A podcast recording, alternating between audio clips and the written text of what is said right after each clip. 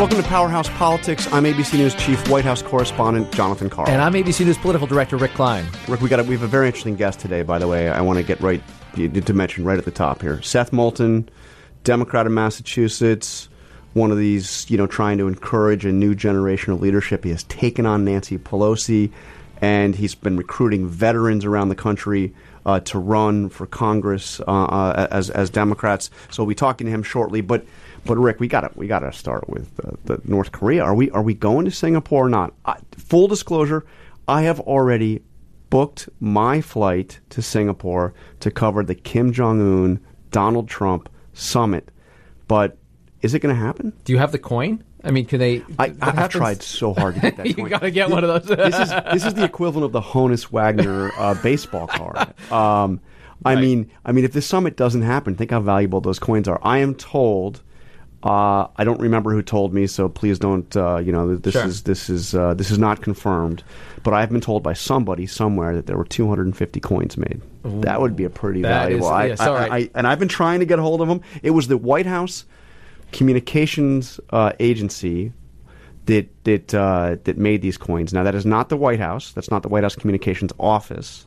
It's not any political appointee. It's a military office. They travel and do the kind of audiovisual uh, stuff for, ah. for, for, the White House. So it's it's military strings, personnel. They love their challenge coins. I know. I am trying. So I, maybe maybe Luis Martinez over at the Pentagon can help us is out. Is it worth more listening. or less if there isn't a summit? Is what I want to know. Is I think it's summit that never was becomes more of a novelty. I wonder if that's something, John.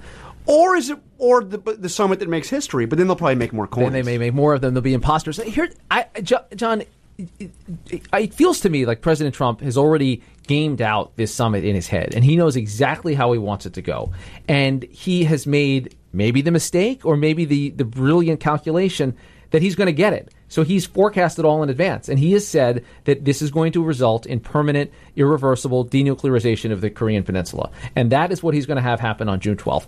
And since the announcement, I think it's complete irreversible um, uh, denuclearization. Where did that go? That's about right. Yeah, it's it. Yeah, that's a lot. That's a lot for one day, and it's a lot to do in any complete, in any summit. Irreversible, irreversible, verifiable, verifiable uh, denuclearization. He wants it so bad. He wants this to happen so But he's got a zen-like so attitude. This this was in the Oval Office where he took about 35 minutes worth of questions. This is like, you know, we, he hasn't had an actual press conference, you know, real one, not the joint press conference, the, you know, since since February of last year.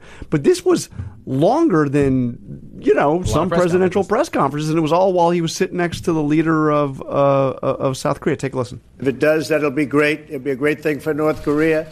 And if it doesn't, that's okay too. Whatever it is, it is. Que sera, sera. But he said there's a substantial chance that it doesn't happen by June 12th. It could happen later. Although I have to say, listening to the full 35 minutes, this sounded like a president who fully expects the summit to, to take place, uh, was prepared to make some concessions. He suggested for the first time that uh, he may not, you know, that, that, he wasn't ruling out the possibility of accepting something where the North would get some benefit before fully, completely, irreversibly uh, denuclearizing, uh, that they could get some benefits. Um, so, th- so this seemed like a president who is who, who wants this to happen and thinks it will happen. And it's it to me, it's still it's unknowable as unknowable as the broader Trump doctrine, whatever that turns out to be, as to whether this is your uh, typical and expected pre-summit negotiation through the public, through very two unconventional actors in Kim Jong Un and President Trump, or whether this is real blowback at some of the things that we've already seen out there. And the, the North Koreans have made clear their displeasure with John Bolton, the national security advisor. Um, the, the, president has made clear his displeasure with what he views as the Chinese trying to get involved in this at a time of tense uh, negotiations with China over economic and trade policy. Uh, we know that the North Koreans now, we've got some some new reporting on this, that uh, they, they stood up the Americans at a, at a preparatory session that was going to be held in Singapore. Yeah, Cecilia Vega learned that this morning. So, yes, interesting. so yeah, was that part of the was that part of the dance, or was that a severe setback? Uh, and again, the president has put his cards on the table. He has said this, this has to happen, and he's already basically given himself the Nobel Peace Prize, or at least that lots of people are talking about him. Lots and lots Peace of people. Prize. So, but I, I want you, you mentioned Bolton. I, one one thing I want to point out uh, before we take a quick break and talk to Congressman Moulton is if you if you look at the Oval Office appearance yesterday with uh, with with President Moon of, of South Korea something very interesting in terms of the optics that is typical under President Trump, and I don't think we have ever seen any on any other president. Just an optical thing, but. The, the, you, have, the two leaders seated in the Oval Office in the two chairs. Right. We've seen that a thousand times under all different presidents, and you have the translator behind. You know, we, we've seen that. We, we, th- that that is that is what is typical. But beside them are those two couches. The couches were empty. Nobody was sitting in the couches. um, that is typically where you might see the national security advisor, maybe the secretary of state, maybe the chief of staff. Um, you know, the, the the, the top staff for the president, the president's senior most uh, advisors uh, on on on international relations uh, would normally be there. The president is sending a message by you know Bolton was in the room. He's standing off to the side. Actually, the cuts camera you can you can see Bolton kind of leaning against the wall, you know, near the door, Pressed- pressed um, into the curtains. It's not about Bolton though. This is a president who likes to send the message that he is in charge. Right. He is calling the shots. He may have aides saying X, Y, or Z. He may have aides that disagree with each other. He may have aides telling him everything. But I alone. That's his message. It's also pay attention next time you see a, a, a cabinet meeting. Um, and, and try to think back in your mind to an Obama or a Bush or a Clinton or a, or, or a Bush 41 cabinet meeting or a Reagan cabinet meeting. Go all the way back. He, what you will see is generally there is nobody sitting behind the president his top aides. Again, normally you might see the chief of staff, the uh, the top domestic policy advisors, top foreign policy advisors. He, the, the message that he sends is, "I'm the guy calling the shots. Yeah. I'm the national security advisor." And and is it this is that the same way you think he handles Kim Jong Un? Is that this is mano a mano? Yeah, This come on in. Two just the, two principals. Do you remember when he had the discussion with, with, with the one-on-one discussion at, at, at a dinner with uh, with Putin? Yes. which was like, oh my god, he doesn't have the people. You know, you got to, Right. you know, he he he thinks get him in the room with me. I'll do this thing. And the concern we've seen based on based on some reporting out there is inside the White House whether the president himself can handle him, himself in these negotiations. That Kim, in some of the talks that he's had already with with Secretary Pompeo, he knows his stuff. He knows what he's doing in that, and is the president as read in and prepared to wheel and deal as Kim is in that. Because he read in on the Punggye-ri uh, nuclear test facility up north that they're that and, they're and all the shuttering, does he know? ramifications of of, history of the offer, sure. and uh, the, the, the the difference between the uh, the uranium enrichment program and Oh, now you're showing off, John. You're uh, just- processing program. Does he? You know how how how uh, uh, how red is he? You know, red in is he on this stuff? And you know, maybe maybe he's more red in than you think. I mean, maybe maybe maybe not. centrifuges. Is he big on centrifuges? Um, I'm going to quote the president here. We'll see what happens. Que sera sera. Okay, we're gonna take a quick break. When we come back, Congressman Seth Moulton. Brought to you by Indeed. Used by over 3 million businesses for hiring, where business owners and HR professionals can post job openings with screener questions, then sort, review, and communicate with candidates from an online dashboard. Learn more at Indeed.com/hire. There's a lot coming at you right now turmoil, tweets, an insane amount of chatter. I'm Brad Mielke with ABC News, and I'm here to throw you a lifeline. It's a new podcast called Start Here, where our experts give you on the ground access to the biggest stories of the day. We're going to give you some context, some clarity among the chaos. 20 minutes every weekday. Subscribe now on Apple Podcasts or wherever you get your podcasts, and start here. All right, joining us now is Congressman Seth Moulton from Massachusetts, uh, Democrat, uh, look, working very hard to elect Democrats in the midterm election. Thank you for joining us. It's great to be back. So, lots to talk about. Very interesting uh, midterm uh, pr- primary night last night. Uh, but I, I want I wanted to start with something that we heard from the President of the United States last night. I'm going to play a little clip. But if Democrats gain power, they will try to reverse these incredible gains. These are historic gains. They will try and reverse many of them. So your vote in 2018 is every bit as important as your vote in 2016. Although I'm not sure I really believe that, but you know. Don't know who the hell wrote that line. I'm not sure. But it's still important, remember. All right, so I mean, you know, that, that's uh, kind of a, a, little humorous aside, and and and we know one person that definitely doesn't believe the midterm, this midterm is as important as the last election is Donald Trump. Uh, so I guess t- two questions. One is the kind of basic question: Is this election as important as 2016? But but more seriously, the first part of what he said, Democrats will try to reverse all the gains and well in his in his mind gains that, that he's seen over the past year. Is that what happens if Democrats come over? How how win, win control of the House, win control of the Senate? How much will this be about reversing what Donald Trump has done over the past uh, year? And how much will it be about you know putting forward a, uh, a, a new Democratic agenda? Well, if we're talking about how Donald Trump has trampled the Constitution, the rule of law, uh, and uh, the rights of Americans to have basic things like health care and the rights of our troops to be safe overseas and actually have a mission for what they're doing, um, then damn right, we're going to reverse those things. Uh, but I believe that Democrats can't just be opposed to Trump. We have to have an agenda and a vision of our own. And that's why I'm fighting for a new generation of leadership in the party. And that's why I got behind people like Amy McGrath who won last night because she's a leader. She's not just a Democrat; she's a leader. She's someone who, who's going to make a difference and have the courage to stand up uh, to the party bosses in Washington and the courage to be honest about the challenges that we face in America. So we we talked to Tom Steyer here on the podcast not long ago, and he made the case that uh, the impeachment of Donald Trump, the effort to remove Donald Trump uh, from office, should be front and center for Democrats. The Democrats running should make it clear uh, that that if uh, if they win control of the House, that removing Donald Trump from office will be a top priority. Do you agree with that? Well, it depends on what Donald Trump does.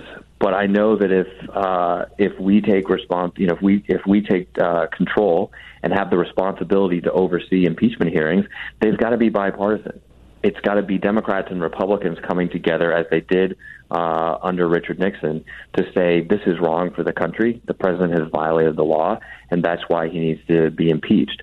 So it's a solemn responsibility. And uh, to say that, you know, sitting here today, um, we know that that'll be the number one thing, the number one thing that we need to focus on uh, down the road, I don't think is right. I don't think Tom's right about that. Uh, there are a lot of Americans out there who are hurting today who can't get the jobs that they used to have, uh, who are seeing their careers get automated out of existence, not go away to uh, immigrants or coal mining regulations like like Donald Trump would have us believe, um, but are just uh, the victims of a changing economy. There are, families who are being decimated by opioids, and uh, I mean, I just I just talked to an amazing. Um, woman who lost her uh, brother a couple weeks ago um, to mental health problems. I mean, there are so many people struggling in America today who need our help. That's what we need to focus on. And that's why it's important for Democrats to show that we're going to be real leaders. We're not just going to complain about the president or complain about the Republicans, even though there are a lot of things that are very legitimate to complain about. Uh, we're going to put forward a positive agenda that shows how everybody in America can have a role in the new economy, that shows what it means to have a smart and secure national defense and it shows what it means to restore trust in government so we can actually believe in the people who represent us again. So uh, we are getting a picture of, of what the, the Democratic slate of candidates looks like, and it certainly looks a lot different than uh, your traditional candidates, particularly in some of the red states that have voted. And you, you just mentioned Amy McGrath, but also Gina Ortiz Jones out in Texas, another candidate you worked for. Uh, beyond, though, the, the fact that we have this record number of women, the large number of veterans, the large number of minority candidates, what is the banner of the Democratic Party? Is it as you say, uh, uh putting an agenda forward. What what specifically are the issues that Democrats say? Look, if you elect us, this is what we do. Well, I just talked about that. I just talked about how we need to make sure that we get a focus on the economy again and acknowledge that a lot of people are losing their jobs, not due to immigrants or regulations, but um, but due to the fact that the economy is changing and things are being automated out of existence. Um, I talked about why we need to lead on national security because we have a president who's being utterly reckless. And I talked about what it means to have trust in government again. Um, because right now people can't even trust what they see uh, on TV. They, we know that the president lies uh, with every other thing that he says, and that's not the those aren't the ingredients of a functioning democracy. And we're seeing candidates who come out who have this basic integrity. Someone like Amy McGrath is someone that people will look to not just as a Democrat but as a leader. Someone who is uh, so had the courage to be the first woman to fly an F-18 in, in, in combat in the Marine Corps, and therefore is going to have the courage to do the right thing when it comes to fighting her constituents even when the party disagrees with her in Washington D.C. Uh, Gina Ortiz Jones, uh, same mold. I mean, she's an extraordinary leader, Air Force intelligence officer, someone who can um, who can teach Donald Trump a lot uh, about national security. Um, she served her uh, country bravely as uh, a lesbian woman in the the military. Uh, Donald Trump, you know, dodged the draft five times to get out of of serving. So the point is here that Democrats aren't just putting forward people who've been waiting in line and you know working their way up through the political system. We're putting forth people that are real leaders uh, at a time when our country needs uh, integrity and honor uh, back in our politics. You mentioned the economy. Would you repeal the, the, the Trump tax cuts? I know you voted against them. Is all is it all Democrats? Would you undo them? Well, I wouldn't just undo them. I would make I would I, I would put forward a tax program that would actually help our economy and not just help uh, Wall Street and the investor class. Now we've heard all the statistics about how over 80% of the benefits um, in this Republican tax bill uh, that the president so gleefully signed go to people like the president and his friends, uh, the richest of the rich, and that's not going to grow our economy. Uh, that's that's a theory that's been disproven time and time again. But we do need to not just repeal it, but actually put in tax cuts that would work. So what does that mean? It means supporting the small, new, growing businesses that are actually creating the new jobs as old jobs uh, get automated out of existence. Uh, that means that you, you've got to embrace startups that are accountable for 100% of job growth in the last 10 years.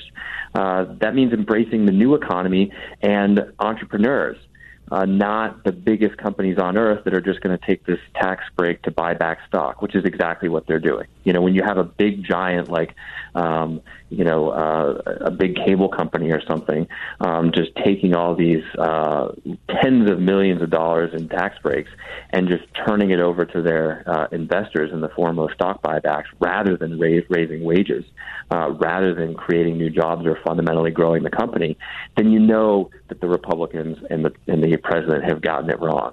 But I think what you'll see from this new generation of, of Democrats, people like Gina and Amy, is they're not going to come here just to complain about Trump. Uh, they recognize that a lot of people who voted for Trump also voted for them.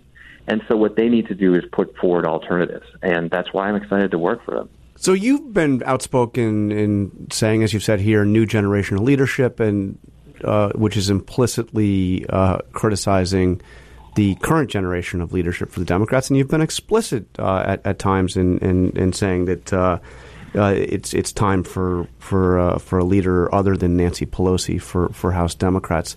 Can you help me understand? I understand the whole concept of new faces and all that, but but can you tell me specifically where you think Nancy Pelosi and the current generation of Democratic leaders have gone wrong? What specifically, in terms of direction, you see?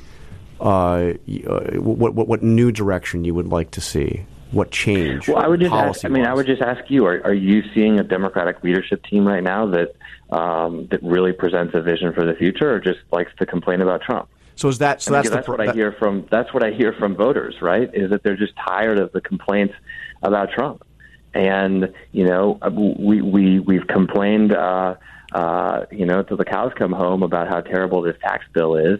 Um, but we haven't actually put forward a vision like I just outlined about a tax bill that actually supports um, the small and growing businesses that are really driving our economy right now. You know, that's the kind of tough, honest discussion that we have to have with the American people. That means some rich people might see their taxes go back up. And not everybody likes to hear that, but that's the reality of paying for uh, a tax bill that will actually support small, growing businesses that are creating jobs in small towns across America.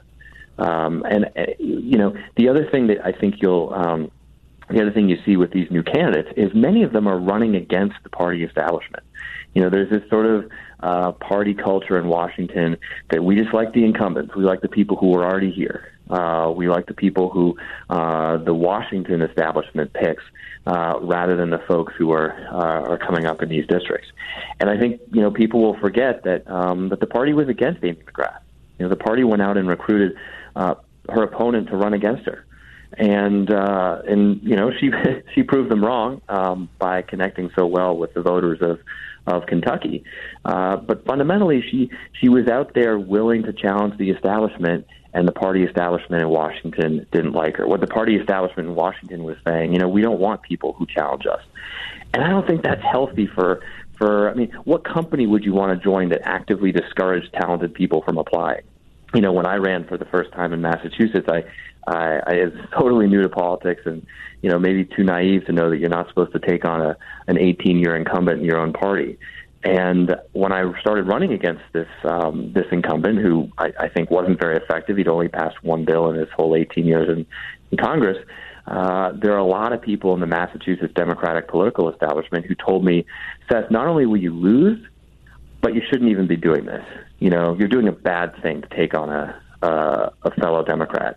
And by the way, you'll never ever run for anything again because just by daring to do this, after you lose, you'll be forever shut out of Massachusetts politics. And think about that. I was a Marine veteran. I'd just come back from doing four tours in Iraq. So what they were fundamentally saying to me was, Seth, do not participate in the democracy you just risked your life to defend. And I think that Amy, in some ways, was hearing that same message. And and the party had another candidate running against Gina too. So right. Gina was hearing that message. And both Gina and Amy have risen above that by connecting with voters who believe in them. That's the kind of leadership that we need, and that's the kind of leadership that's willing to stand up to the party establishment. Hey. That's just not the party establishment leadership that we have right now in Washington.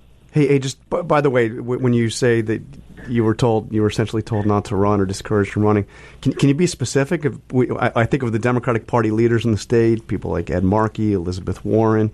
Uh, were, were, were, those among those that were not uh, encouraging of your candidacy? I mean, look, it was all at all levels. I'm not going to name names, but I mean, you know, so that would include Elizabeth I mean, Warren. Everybody, you know, everybody was working against me. But it was even sort of the, um, you know, sort of down to some of the the the local machines, you know, the right. um, the, the Democratic town committees and whatnot, um, who just didn't even want to give a new guy a chance and um, and that's wrong. I mean, that's sort of a, that's just a that's systematically bad for uh, for our party. And um, and you know, this is actually a place where to be you know bipartisan, I'll say the Republicans have actually done a better job. The Republicans have gotten out and uh, recruited new people to run. Uh, if you look at their leadership team in the House, it's it's much younger and more dynamic than ours. Now, the Republican Party has plenty of problems. I mean, they can't even pass uh, a budget um, when they have majorities in the House, the Senate, and of course control the White House. Uh, so I'm not trying to say that the Republicans are perfect. Far from it. Um, I think they're running this country into the ground with their leadership over the past couple of years. But in terms of an organization that's able to recruit talent, um, they've done pretty well. And you know what? Maybe that's why they're winning. Maybe that's why the Republicans do have majorities in the Senate and the House because they're getting great candidates out there. And I think historically we just haven't done a good enough job of that in the Democratic Party, and that's why I focus so much on on encouraging and recruiting and supporting um, people like uh, Gina and Amy. And I've got 18 others. I've endorsed 20 veterans uh, running in contested House seats across the country, and my number one criteria it's just that they've got to be great leaders. They've got to be people that, that, that voters will believe in, that I'm proud to attach my reputation to. And, uh, you know, they've also got to be in winnable races. They've got to be the best uh, uh, primary candidate in a tough general election. But fundamentally, they're good leaders. They're people who can come to Washington and not only yeah. restore Democratic majority by winning, but actually actually start to change our politics. So, Congressman, I want to ask you about a name that isn't on the list, and it's an interesting test case of the exactly the the, the kind of challenges that you're talking about. Uh, Ayanna Pressley, 44 year old. Uh, Boston City Council, the first African American woman ever to sit on the Boston City Council. She's launched a primary challenge against your colleague in the Massachusetts delegation, Mike Capuano. Uh, it, it, a lot of parallels, to my mind, in, in talking about uh, Capuano, a guy that's been around for a while, and, and your challenge against Tierney a, a, a, couple of couple of years ago. She's having a hard time getting the attention or the encouragement of the establishment in Massachusetts or beyond. Are you prepared to support Ayanna Pressley, support her her candidacy against Capuano? Well, I haven't made any endorsements um, outside of the veterans that I'm supporting uh, running for the House right now.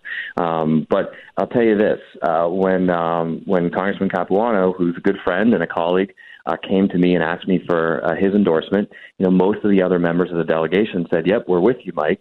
And I said, "No, I'm not going to do that. Uh, I'm I'm going to stay out of this because uh, I think I'd be a total hypocrite um, to to just blindly support the incumbent uh, when you have this uh, amazingly accomplished woman who has the courage to take on a primary challenge, just like I did with um, uh, with Congressman Tierney. But you know the difference is that just in three years, uh, I think it was after I said I wasn't going to get involved, but uh, two of the other members of the delegation, Senators Warren and Markey, also said that they're not going to endorse Capuano and they're going to stay out of this primary.